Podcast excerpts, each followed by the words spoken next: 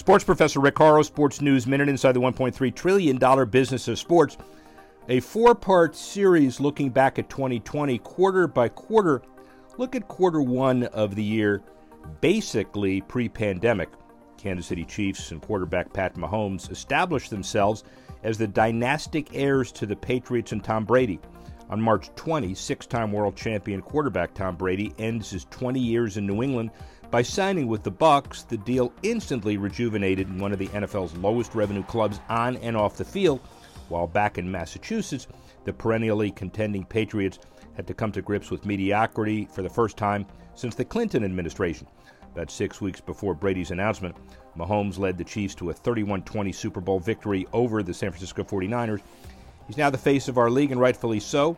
Got a lot of great players in our league that represent our game exceptionally well, but we're going to be watching him and his exploits for a long time, said Fox's Troy Aikman on Mahomes following a Super Bowl winning performance. Indeed, Mahomes, after inking a 10 year, $503 million contract extension last summer, and his Chiefs are barreling toward a consecutive Super Bowl berth. I'm Rick Horrow, sports professor. 2020 look back, the first quarter.